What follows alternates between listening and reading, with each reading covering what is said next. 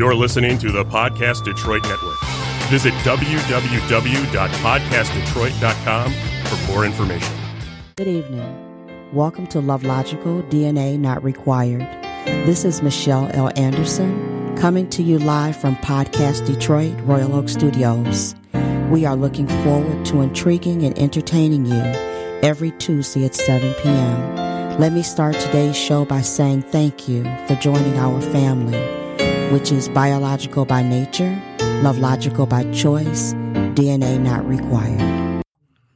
Hello, hello, hello, and welcome. My name's Delon Kennedy. I have LeQuint Rhodes with me. I'm going to call him Q. Go ahead, say hey, Q. What's going on? How y'all doing out there? So tonight we're going to be talking about Q's life. We're going to have a call in from one of your friends, and we're going to be talking about the foster system and, you know, some things possibly that we can change and, you know, how his life went through the foster system and, you know, how it basically molded you into who you became today. Right? Yeah. Okay. It's a great story. Yeah. So let's get started. You know, tell us a little bit about you, man. Well, again, I'm LeQuint Rhodes. I'm 35 years old, and I have three kids, and my wife, Janae Rhodes, of course, of Uncut Rhodes. And I guess to get straight into this story, I guess I was taken into the system around, I want to say about 8 or 9. Around that age. And this is flashback memory right here. It's taking it back. But yeah, I was taking that system about 8 or 9. And from that journey of, going into homes and acceptance, I think that's one of the things, acceptance and with the parents, is their heart unconditional to do what they're signed up to do, you know? Yeah. So I guess in the midst of going through this journey of homes and trying to fit in with their family that's already there, it's a journey. I guess more so about myself. Or you want me to go straight into the story? First, how many different homes did you go to? Well, let's see. I was in one agency called Black Family Development, and then I went from there to another system called Star Commonwealth. Star Commonwealth? Yeah, Commonwealth as well. And I say throughout those agencies, I probably went through maybe 10. 10? Yeah. Wow. Maybe around 10. That's a lot, man. Yeah. It's just amazing to me to see, like, you know, because I didn't know necessarily this part of your story, and to see like where you are today, man. I'm really proud of you and proud for you, man. Yeah, you know, I appreciate it. You know, you got your family, your Love Logical family. You know, it's blended. You know, that's a beautiful thing. Yeah, it is. It is an awesome thing, man. Because the percentage of guys or girls coming out of the system and their outcome. The odds are very rare because they damaged, they hurt a lot, they went through a lot of trauma. So to really find that light and find where they're supposed to be at in life, it's a journey to get there. Yeah, and does Janae help you through that too, right? She does. She's very supportive. She was raised with both her parents in her life, so she has that defiance and that right way of coming up, and then so. Yeah, it's very supportive. Yeah, she's an awesome woman, man. Yeah, I commend you on that because she brings a lot. Yeah, she's got good positive vibes. I can always appreciate those positive vibes, man. Yeah, I'm very lucky to have her. Yeah, so let's just jump into it. What are some of your most positive memories from being in the foster system? Positive memories. I guess the unconditional families that was in the right place, like at the right time, and not giving up. For some of the families, I ended up running into a great family. I'm not sure if they hear me, but they was called the Gabos, was the family, and they was an awesome family. You felt the love, you felt the unconditionalness, mm-hmm. you felt acceptance, and it wasn't just about money, because a lot of parents, they sign up and thinking they can deal with certain kids, but all or even if the kid is worse as a better kid, then you get paid more. Oh, so wow. It's like I didn't know that. Yeah, that's So it's like, are you accepting me for the money, or are you really here for me? And that's the biggest question that's in a lot of kids' minds at a younger age, feeling accepted and just wanting to be a part of something. Oh yeah, trying to basically be a part of like a family, to a family unit, right? That's going to lock it in and mm-hmm. Teach them the necessary things they need to survive. Yeah. And they have to feel that unconditional love first before they even give in to even accepting this new home and mm-hmm. so-called family, because anybody can call each other family, but are you standing behind those standards of family, and really being supportive and there for every single need, not just picking and choosing needs and just, mm-hmm. So yeah, you can feel that. It's a feeling that you can feel. Yeah. So like, nope, take me out of here. No, get me out of here. Not right. Yeah. Yeah. It's like those positive vibes. Oh yeah, just like yeah. Okay. Yeah. Okay. So what about them made them like such like what made that such a positive experience for you? What kind of things did they do to like promote your health or ? Well, I would say they provided for me, is number one. They provided for me, which anybody can provide. But not only did they provide, they listened, and you felt their vibe.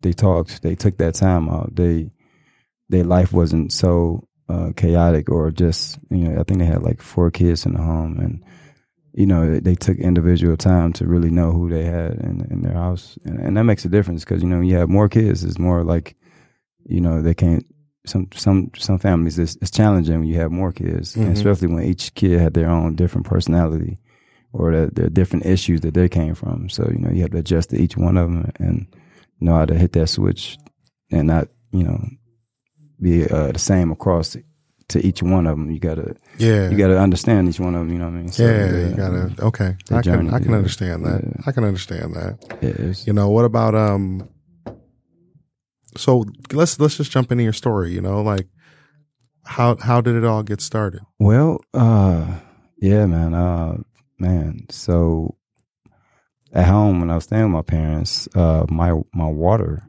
was cut off. Mm-hmm. And our water was off for like 3 years, and it was to the point that we was carrying buckets of water in the summertime. But we carrying buckets of water, and I'm going to the side of people's houses and getting buckets of water to take back to the house. And at the time, I was playing a lot of basketball, just to vent off, you got to find something to do, just not to think about what's going on at home. And mm-hmm. guys at the court like, man, why are you on the side of my mom's house getting water, man? I'm like, my water off, and it was like, it was embarrassing, to go through that. But one day, a counselor came to my classroom in school, and they seen, my clothes looked very bummy, high holes in my shoes, and I was very sad a lot. I either missed days, or when I was there, I wasn't really in the class, or focusing. My grades was failing, and she took me in her office, and. She just started asking me questions like, what's going on? Are you okay? Or, what's going on? And I'm just like, tears just started coming out my eyes, because I was speechless. I couldn't say nothing. I didn't want to say nothing, because I'm like, these are my parents still at the same time. So it's like, oh man, it's like, so when she started going to the points of what she noticed and what was going on, she's like, okay. So you don't want to talk. Okay. All right. Okay. Well, we're going to let you go. And I'm going to talk to you later. And I think shortly, maybe the next day or two, next, knock on the door. Here's the worker, or here's the worker that came to the door, and from the state of Michigan, and they came in and walked through the house, and the first thing they went through is straight to the kitchen. And they opened the refrigerator and seen nothing but water in the refrigerator. And they asked them, my parents, is the kids eating or, what's going on? And at the time, my mom, she was at a point in her life where she felt that she take care of my sister, which I have between both my parents is me and my sister. And my mom took care of, my mom told my dad, said, I'm going to take care of your sister. I mean, I'm going to take care of her. She said she was going to take care of her and he take care of me. Yeah. Which he wasn't a provider. He wasn't working at the time. So, it was like she had food and cabinets up in her room just to feed my sister directly. Oh, man. Like, canned goods, food, what have you, snacks, everything, cereal, all, it was all up in my mom's room. It was kind of like, what's going on. My sister looking all pretty and nice, hair done, and she's very up, managed, hygiene, everything is all up to par. Well, they looking at me like, so at that point, they gave me one choice. They said, well, you can go stay with a family member or you can go with us. So, at that time I thought of my auntie, and she took me in for a little bit. Mm-hmm. And, it didn't work out so long there. Not that she didn't do what she was supposed to be doing, but I was still, in spite of not being at home. So I was a little troubled, and still like to do things at that time my way. And there my journey started. The first agency I went to was Black Family Development, and I think one of the first homes I was at was the home of like a single parent mother and three girls there, so I'm like looking at this family and I'm like, she, one of my first directions or one of my first things of coming into this home was just go in this room with the girls and just sit here and watch videos or whatever it was on the TV. And I'm like, wait a minute, like this can't be right. So I'm just gonna stay in this room all day long, and just watch TV. Shows, just watch TV. Like no type of trying to engagement, or, trying to talk to me or want to get to know me or really, So when I felt that, I'm like, that was immediately just a signal right there. Just even that feeling of that, it was very simple, and that's when I'm like, nope, I can't do this. I told the worker that was over me at the time, like, this is not it. I can't fit in here. So she didn't engage you. She didn't want anything really to do with you. It was just watch some TV with the girls and you'll be all right. It was very short and simple. Of course, when you go in, the worker and the parent, the new parent got to talk with the worker, and I guess to get a little update on you or whatever and have you. But when the worker left, it was, it's real short and simple. You want something to eat? Oh, okay, here you go. And go back in the room. It's like, and the girls that was there, it's just like, they just there because they already situated. They're all sisters together. So, just looking at me and kind of like, who is he coming in? Like I don't know how many of me I've been in there. How many times another guy or another girl has changed out since me coming in. So they probably looking at me as another. Here's another one. So you can feel that, and that's one of the first things that you feel as a kid is love and needing love and knowing if.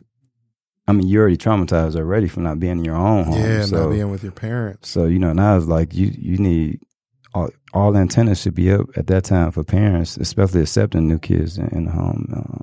And that's when my journey started initially right there. And then we started going home to home. I may be in there for about a week or so. And it's not, this is not right. And it's from different issues or other issues with their own family that was already going on. And some homes that I went into. So I'm like, wait a minute, I'm here for help. What kind of issues were they having? You seen parents fighting, or arguing or, I seen a couple of the men in some of the families that, they had issues. They had anger issues, or they may yelled at their wife, or whatever have you was, or it was.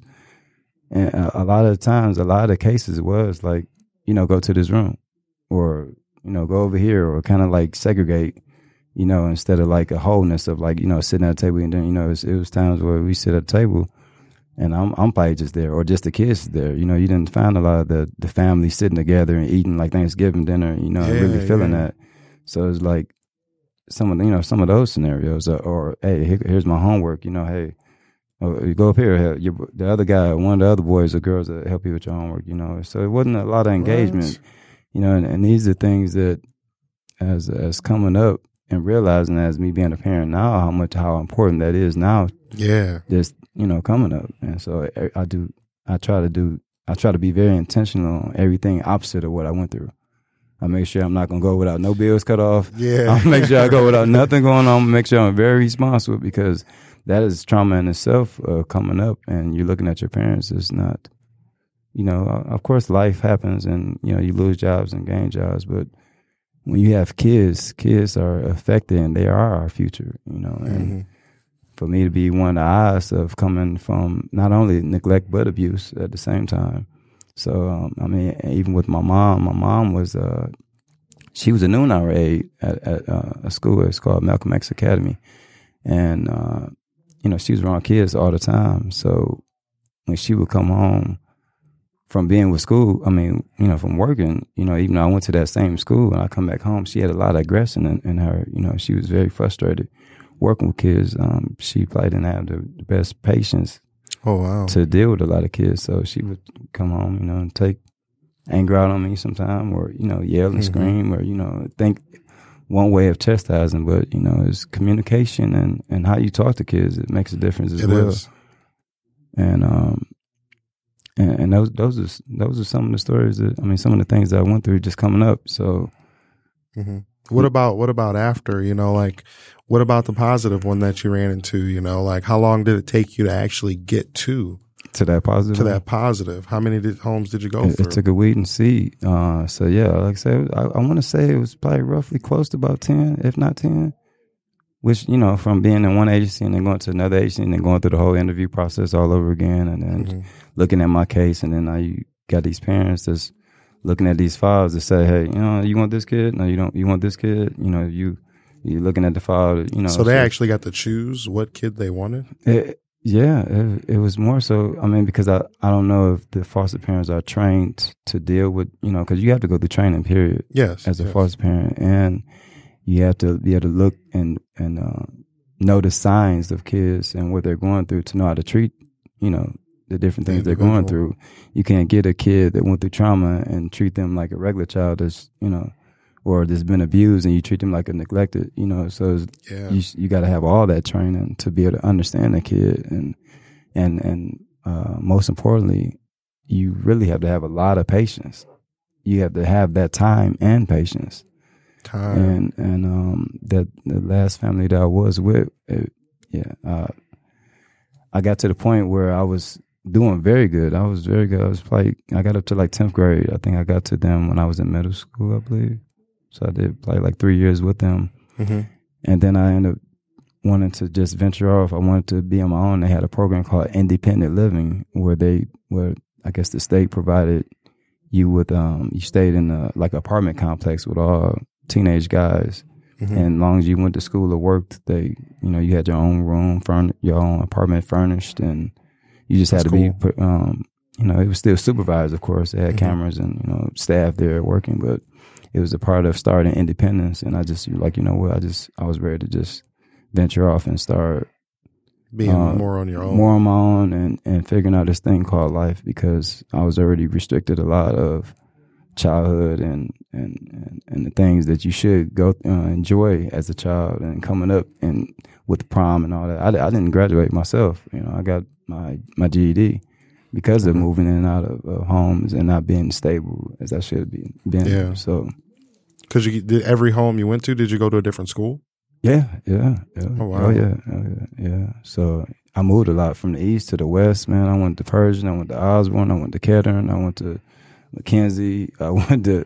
Wow. Man, you know, so it's like when you see those families that you be like, hey, I made it through high school all the way here. I'll be looking at them like, man, you know, wow. What's that like? I can imagine how that feels. Yeah. You know, and even with this last family, they wanted me to stay there and finish out, but I was at the point where I need to find myself. How old were you? At the time when I left, I was 16. 16, wow. Yeah, 16. So, you know, I had a lot of questions. I had a lot of questions, anger. You know, it was a lot. Just trying to figure out myself or where my place should be at. And you know, and my mom, she tried to, you know, she tried to come in and out of my life. It was even when they first took me in, they came back to get my sister. And my sister, you know, she came in for a little bit. And, you know, my mom was going through therapy and going through counseling and everything like that. And then she ended up going back home. But I'm like, no, I'm not going back home because I know she's just fronting for the workers, system. For the system. You know, just doing the bare minimum just to get them back. And then once you're back, you're stuck again. Mm-hmm. You know, and I feel that when you go through therapy and counseling, it's not just a temporary thing where you just go through a couple of weeks or 8 weeks or 3 months. Like you still have to do some type of practices to make sure that you stay on that same page. Mm-hmm. Because if you just do it for that, just to prove something on the outside, but on the inside, you need help. Yeah. You still need to be continuously the same. Yeah, you got to continue to move forward because, man, that's crazy to me. Yeah. So do you still talk to your sister and your mom and things like that? I do still talk. I haven't talked to my sister as of lately because from our wedding. Before, there was a lot of issues that went with that. Yeah. And my mom I don't really talk to her a lot. I talk to her, you know, here and there. I just check up on her here and there, but. Yeah, it's my relationship with my mom has never been like 100% like a mom and son relationship, you know. So yeah, a lot of times I end up growing other moms and getting that relationship from, you know, from other women that's around that's involved with me and absorbing their love and their care and the different aspects that I didn't get. Yeah, from other women that's in my life. So, yeah. What about that last family that you were with? Are you still in contact with them? No, actually, no. I haven't. Yeah, I haven't contacted them in years. I was probably I haven't had no contact with them in years. Last I've heard that the father had passed away, and he was a sheriff, you know, and he passed away some time back, you know. But yeah. But yeah, it's a journey, man. It's not easy for anyone to. It's not just it's just something you can't just snap out and just hit a switch and just come out of. You know, it takes a lot of support. You know, even from the agency that I was with, it was a lot of strong, positive men there that helped mold me to be who I was. You know, to name a couple of few. I don't know if I can say names on here, but yeah, you can say a couple names. You know, like it was a strong, positive role model. I even called him. He was like a father figure to me as well. But his name was George Blakely. He was one of them. I don't know. There was another one called Mister Naylor. He was a great inspiration as well. He passed away a couple of years back. What made them great role models to you? Because they treated me.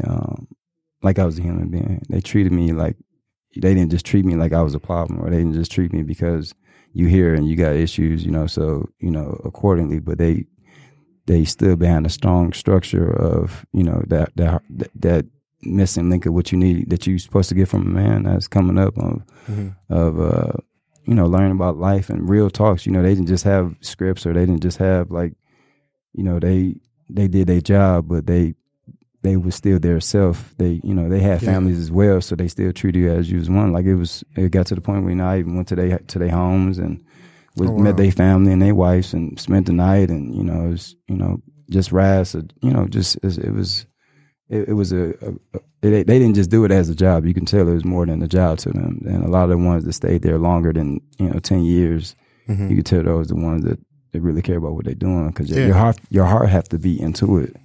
Or helping any kid or anybody that went through an issue, your heart has to be there, and you have to want to do it, not just for the paycheck. And it's weird because getting and going through all of that, and then getting older as an adult, I ended up starting to work with kids. So I took my last 5-6 years it has been working with kids. That's amazing. That's amazing. So, yeah. You know, like teaching them the things that you had missing yourself, right? Yeah. Oh, yeah. Yeah, man. Yeah. And I was always different because you could see the other workers that worked. they didn't work the same as me. You know, I was the type that understood a little bit different than what they understood. They may not had any experience, or they may have experience in working, but didn't go through the system. So I was like a double threat to, you know, be like, why is he listening? You know, he's really taking the time to listen and understand versus just go in his room and close his door, you know, or take this medicine, you know, or do, you know, so. Yeah. And it's bad because a lot of times when kids have issues, the first thing we do is what? Medicine. Yeah. Hey, you know what? Just give them these drugs. They'll be all right. You know, and don't get me wrong. Some kids, they may need it. Some, but you know, I think it's hard because they end up getting where they hooked on it. You know, and they think they end up need it for the rest of their life. You know, so it's like they give up fast and just automatically script them out. You know, like no, that's not always the remedy, man. That's not how you should do it at all, man. I don't agree with that at all. I did, yeah. You know, like I can understand that kids sometimes have problems, but sometimes they just need somebody literally to talk to. Yeah, yeah. You know, it's that simple. Like they just need somebody that they can open up to, and that one positive role model that they've never had. You know, or that person that just, you know, for some reason they have a connection with, and they just need to.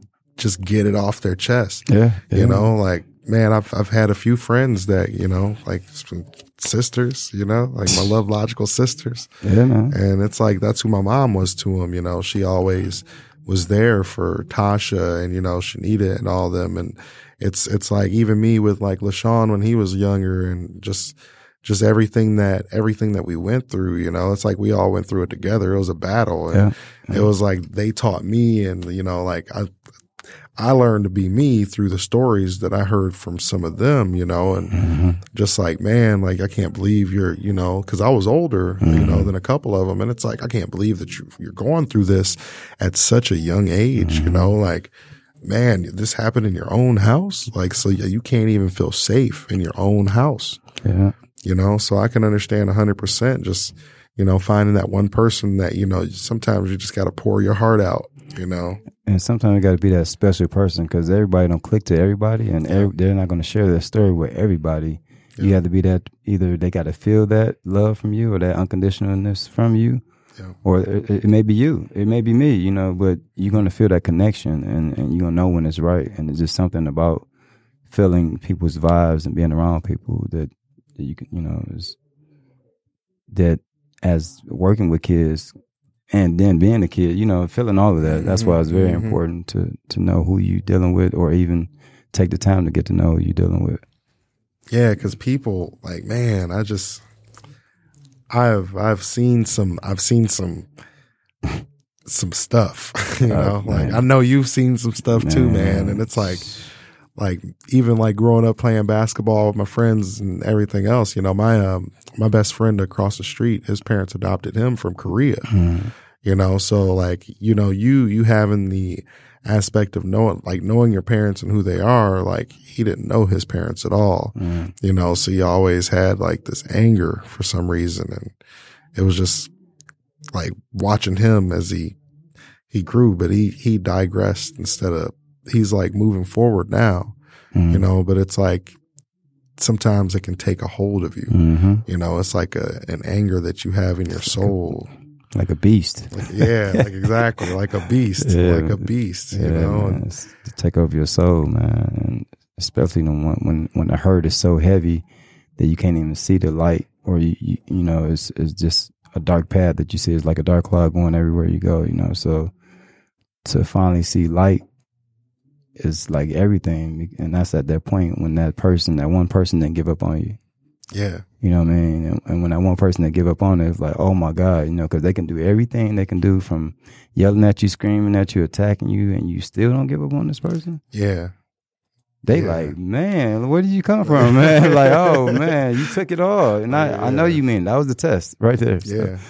You know, and it wasn't just me going and through these homes, because I had a couple of other brothers, the caller that's going to call in a little bit, his name is Rothel. He was one of my brothers as well, and there's a couple of other ones that I went through the system with, but this one is going to call in. We was very close, you know. I met him initially. Actually, I skipped the part because when they first took me, they took me to a shelter first, and I went to a shelter first, I had to stay there for a little time because that's when I guess the agencies had to go through the shelter to recruit the kids out. Mm-hmm. So even just going through that shelter stage is just being in there with all boys, you know, that was the first step of just like when reality kicked in, you know, and this is where I met him at, this gonna call in Rothel. And like I said, he can't, his story is deep too, you know, but it's very, very important, to listen and to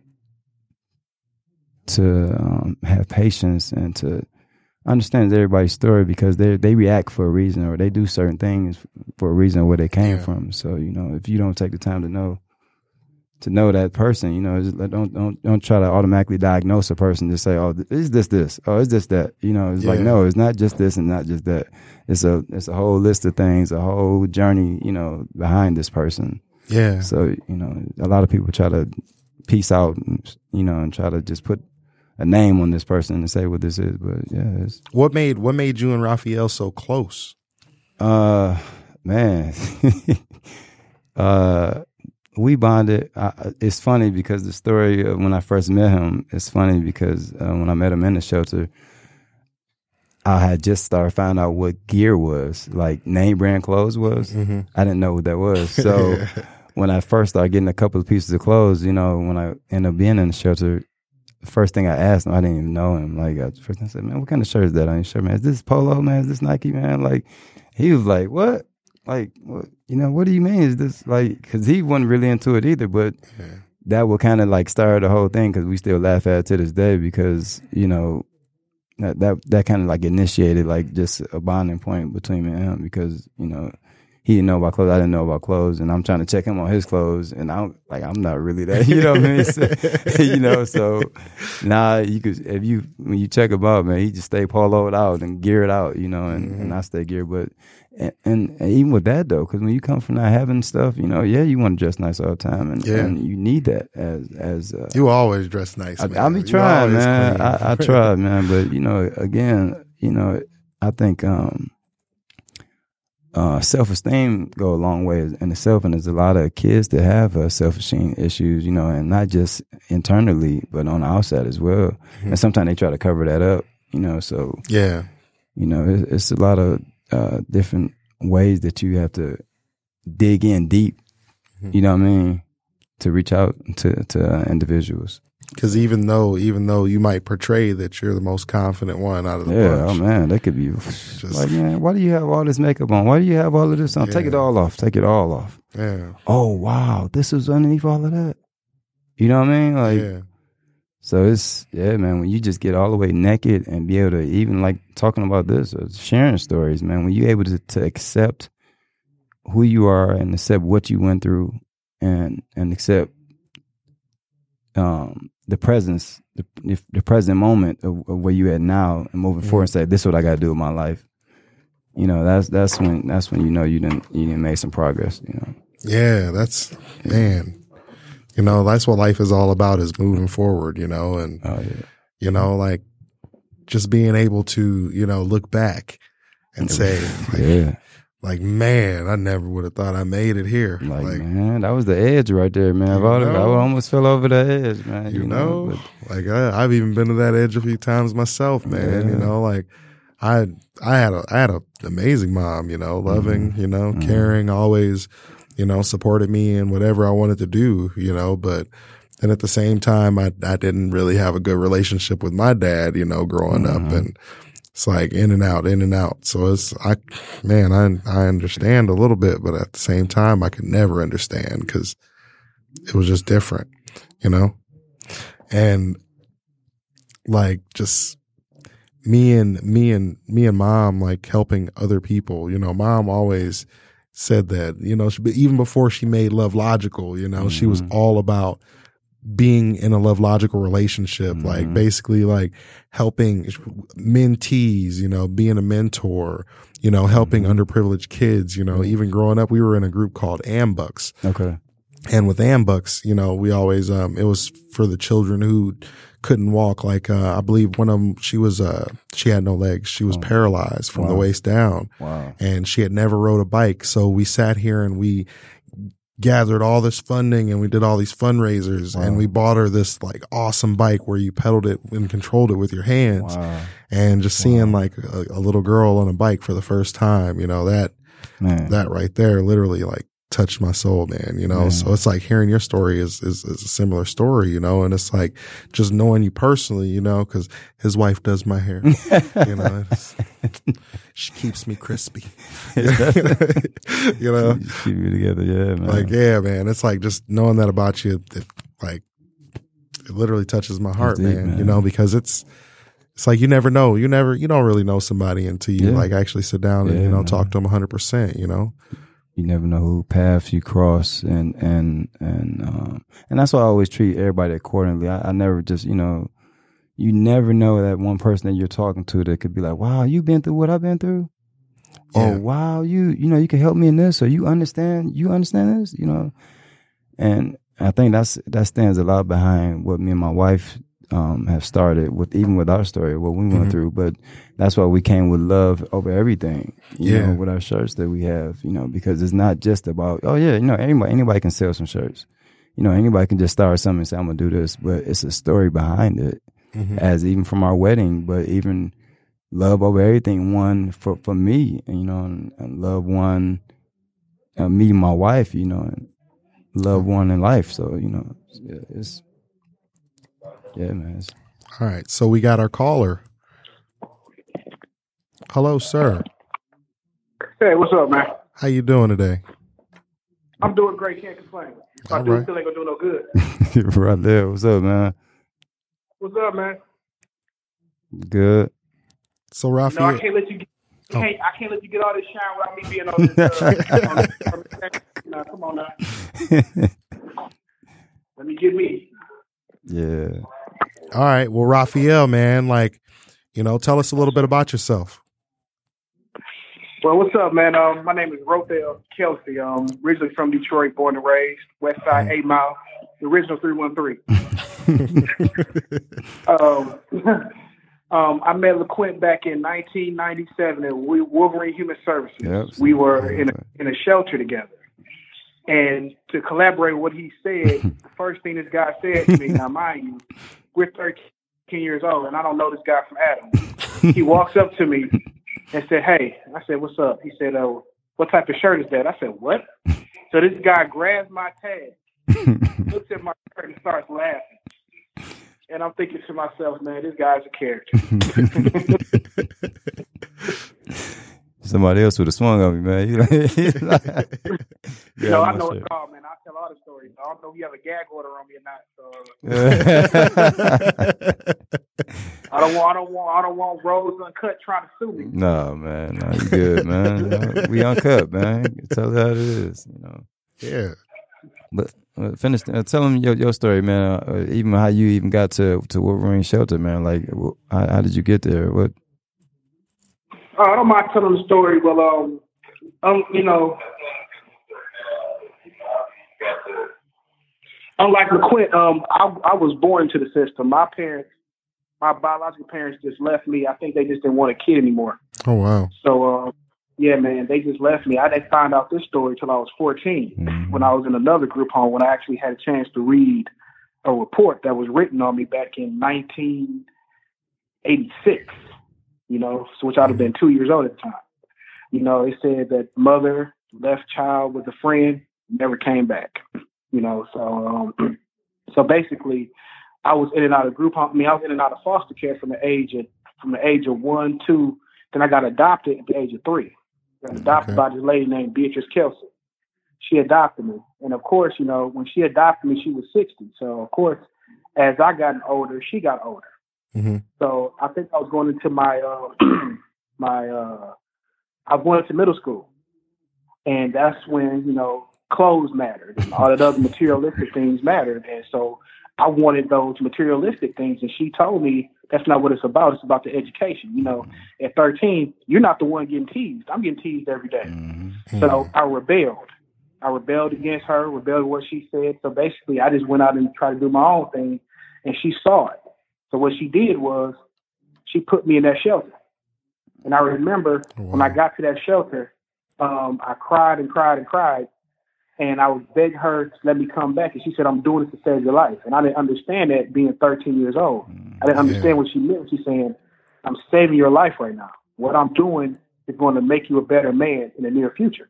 I'm not thinking about that. I'm thinking about everybody that has come into my life has left me. They have abandoned me. I'm used to being just thrown away or whatnot.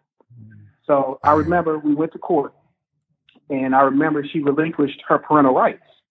So I'm really thinking she really didn't want nothing to do with me. And I remember she said something to me. And I get choked up when I think about this. She said, Rothel, I failed you as a parent. And I'm thinking to myself, how could you fail me as a parent when I'm the one that did not listen? I'm the one that did not follow directives.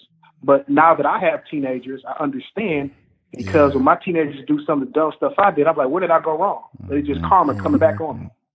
So I understand what she meant when she said she failed me as a parent. Yeah. So I made a point up in my mind that day that I'm going to be great. And so what ended up happening was LeQuint and I met at Wolverine Human Services. Then I got put into this foster lady's home called Eleanor Kemp. So I don't know. I'm not going to blast on the radio. All I can say is she wasn't the greatest. I don't want her trying to come sue me.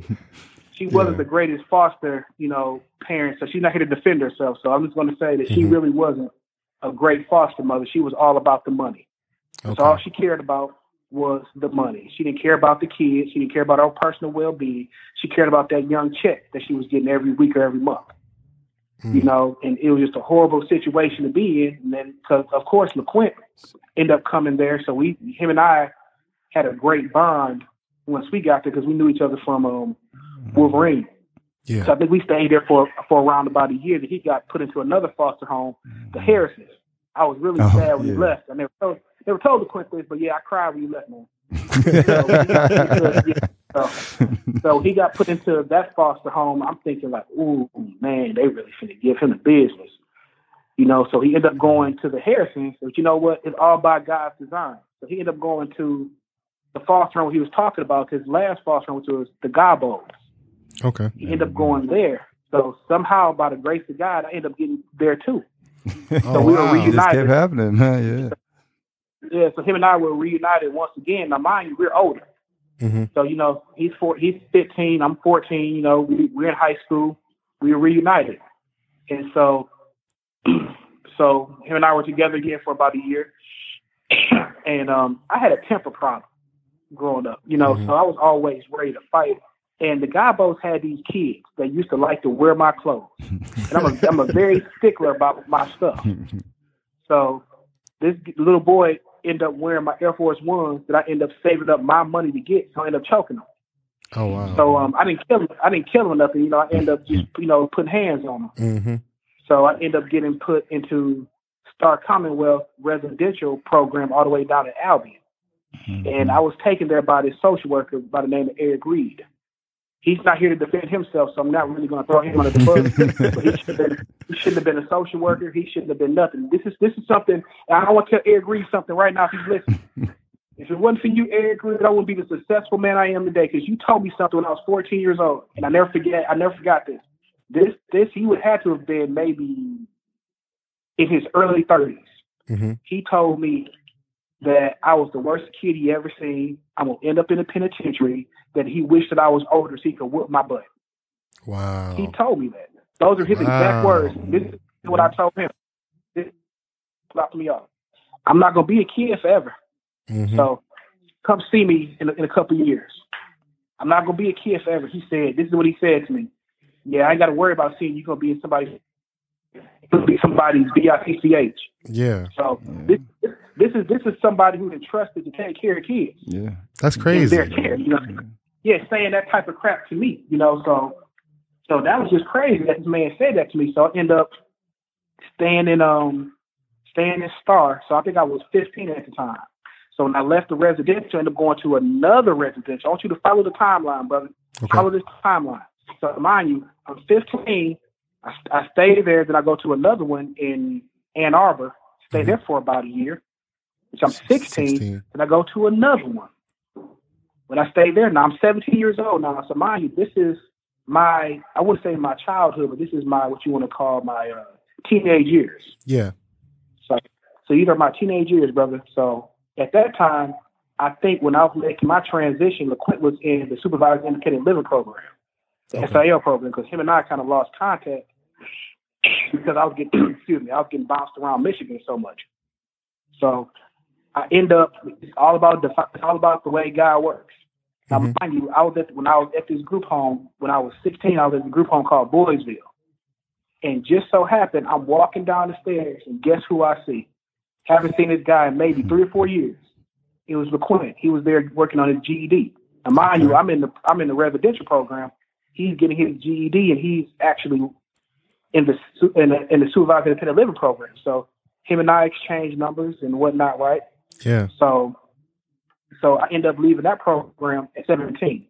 I end up going to, it's like I'm following this guy. So I end up going to the supervised independent living program. Yeah, you did. Okay. So at that time, LeQuint has already transitioned out of that program to his own apartment. Okay. But this guy, right. So when he found out that I was there, he came by and checked on me. He came by and allowed me to come to his house. He was like our guardian, like his older brother, Oscar. They actually took me in and molded me to be the man that I am today. So I remember LeQuint at that time, he had his GED. Mm-hmm. So, I was still in high school, still wondering what I'm going to do. Because mind you, I'm 17 years old and I still have no sense of direction. You would think that a person like me would have been institutionalized. Mm-hmm. But in all actuality, I was never institutionalized. I was just fed the hell up. I was fed up with the system. I was fed up with how they were doing things. I was fed up how they were treating our kids. They wonder why we snapping out. And it's like LeQuint said, they want to give us medicine. We're not crazy at all. We just need that type of attention and that love that we never got. So we're going to get it by any means necessary. Mm-hmm. Okay? So anyway, I remember LeQuint and Oscar took me under their wing or whatnot, right? And LeQuint has always been like that brother to me, because if it wasn't for him, I wouldn't know how to drive. He taught me how to drive. He taught me a lot of, I'm telling you, this guy is a great person. Yeah. Overall, wonderful person. Appreciate it. And this guy, I'm very proud of this man, of the man he's become, and I've always wanted to make this guy proud. And I'm glad that I was able to finish college, became a police officer. Okay. And I'm a father, I'm a father, a great father, so it's funny how it's not about the cards that you dealt, it's how you play the hand. And there's no excuses. No excuses. That's one thing that I admire about LeQuint. We don't make excuses, we make results. Yeah. That we can sit back there and say, poor Rothel, poor LeQuint. Oh, well, whatever. Life happens. It's how you deal with it. Yeah. So that's why I just wanted to really chime in and give my story and my testimony on how this guy is really heaven sent. How this guy really molded me to be the man that I am today, because you don't find too many genuine people in the world. Yeah. You really don't, brother. You really don't find too many genuine people that actually care. That's the truth. People are fake nowadays, brother. They are fake. And that's why I keep my circle real small. Mm-hmm. And I was glad to say him and I were just talking about wow, we're 35 years old now. We're grown. We look back on our lives and say, could you ever imagine when we were 13 years old, we'd be where we are today? That's amazing. Never in my wildest dreams would I've ever imagined that I'm pursuing something that people said I couldn't do, that I would never be able to do. Because like LeQuint said, one of our favorite songs is the sky's the limit. It's nothing you can't accomplish when you keep God in your life. You stay focused on the task at hand. No excuses. Just make it happen, brother. So LeQuint, man, I'm proud of you. I'm proud of you too, man. Woman that has come into your life that has motivated you to make you even better. I love you. And like I said, I could have really went into more detail, but we ain't indulge stuff like that. Right. Of all the crazy things we just done. Right. Appreciate you too, man. You awesome too, man. You, I'm glad to still be able to talk to one of brothers that we both know where each other came from. There's nothing you can tell, Just look at somebody and be like, hey, you made it too, man. And I look at it as both, man. So we love to talk to anybody, any family that say, hey, we got a story too, man. You ain't out here by yourself, man. That's why I'm glad you got us on the show, man. Both of us, So that's a great story, especially him just following you and You know, like you motivated him to be the better man that he is today. You know, like man, that's a beautiful thing, man. Yeah, you know, man. Everybody needs brothers. I was in the military, and that's it. Man. Yeah, it takes it. Sometimes it takes a brother just to get you through and get you over that hurdle that you can't get past. Yeah, yeah. Man. You know, that's a beautiful thing, Q. That's a beautiful thing. It is, man. I mean, but again, it still took structure, man, and it took us trial and error from each other, learning from each other, and from the men that was around us, man. You know, it was still some great staff there at Star Commonwealth and great independent staff. Great staff. Yeah, you know, it was like Doctor Don Stewart. You know, I wouldn't be where I'm at today. It went for her love and support. George Blakely. Yeah. Rest in peace, Mister Naylor. Jontay Duck. Yeah. All the staff members are actually cared. Not the ones that are there to collect the check. And this agency is not there anymore on 7 It ain't no money. It ain't no money associated with it. Them cats are making like $8 back in the day. You know, wow. So I can't imagine the stuff we put them through, making $8 an hour. You know, shit. I'm sorry. There's no way that I you have to have a passion to do this. You do. Yeah. You got to be in it, man. So I'm just glad there was even the agency available to even just, you know, they got these type of services out here. But it's just very, very important to know, don't just hire a body. A lot of times companies is hiring bodies just to have a body as, you know, hey, we're going to drop this kid in a minute because they're acting out. You know, it's not about how they acting. It's about how you respond to how they acting, how you listen to how they acting, what they saying, you know, what's the root of what's coming from. It's always the root. It's not about the present action, but it's about the root where it came from, how to build it. Why is he blowing off? Why is he, you know, what is you saying? Don't just egg it on. Don't just, you deserve that and keep them going, you know, just because you're older and you're the staff, you know, it makes a difference as being a staff worker and talking to any staff workers that may be listening to this now that's working in the field or working with kids. Make sure you take the time to listen to them and have patience. If you don't have patience, this job is not for you because that's what they need. They need patience. They need love. They need communication and understanding. If you can't provide those, then that's not a field for you. And that's why coming from the last job I was at, for a couple of years, you know, I've been in the field for about 6 years, but you know that's why my heart ended up going into one to help other kids. Yeah, most definitely. I see, and he became a police officer. So that situation that he was in, he can take people and mold them and change it out. Yeah, man, making affecting life, man, affecting people. So positive influence, man. It's all this. You got to have the positive influences in your life, man. You know, whether it be just a friend or even your fellow officer. You know what I mean? Yeah, man. Yeah. I had a police officer that took care of me when I was younger. Officer Fred Hardy, and I'll never forget him. Best influence in my life. Like, never forget him. You know, and he actually died in the field here in Detroit. Wow. Yeah, got hit while he was on the side of the road. Wow, you know, and that's. So I commend you for being an officer of the law, sir, and I really appreciate what you do. You stay safe, man. Yeah. Oh yes, sir. Oh yeah. All right. So we got a few minutes left. We're gonna go ahead and let you go, man. Thank you for calling in. I very much appreciate you calling in to Love Logical. Maybe we can have you guys again sometime. Yeah, that'd be great, man. No problem. Yeah. All right. When I come to Detroit, I need to get on that show. All right, bro, man. Yes, sir. Talk to you later, man. Love you, man. I love you too, bro. All right, man. All right, bye-bye. Yeah, man. With that, man, that's a deep story, man. Yeah, he went all the way into it. Yeah, he changed his life, man. He changed his life. Yeah. I think we changed each other's lives, though, because I was always a passive-aggressive person, you know, and some, like, people always ask me, like, how do you have patience for aggressive people? You know, because I have still family members around me now that's still very aggressive or high-tempered or whatever. But how do you deal with them?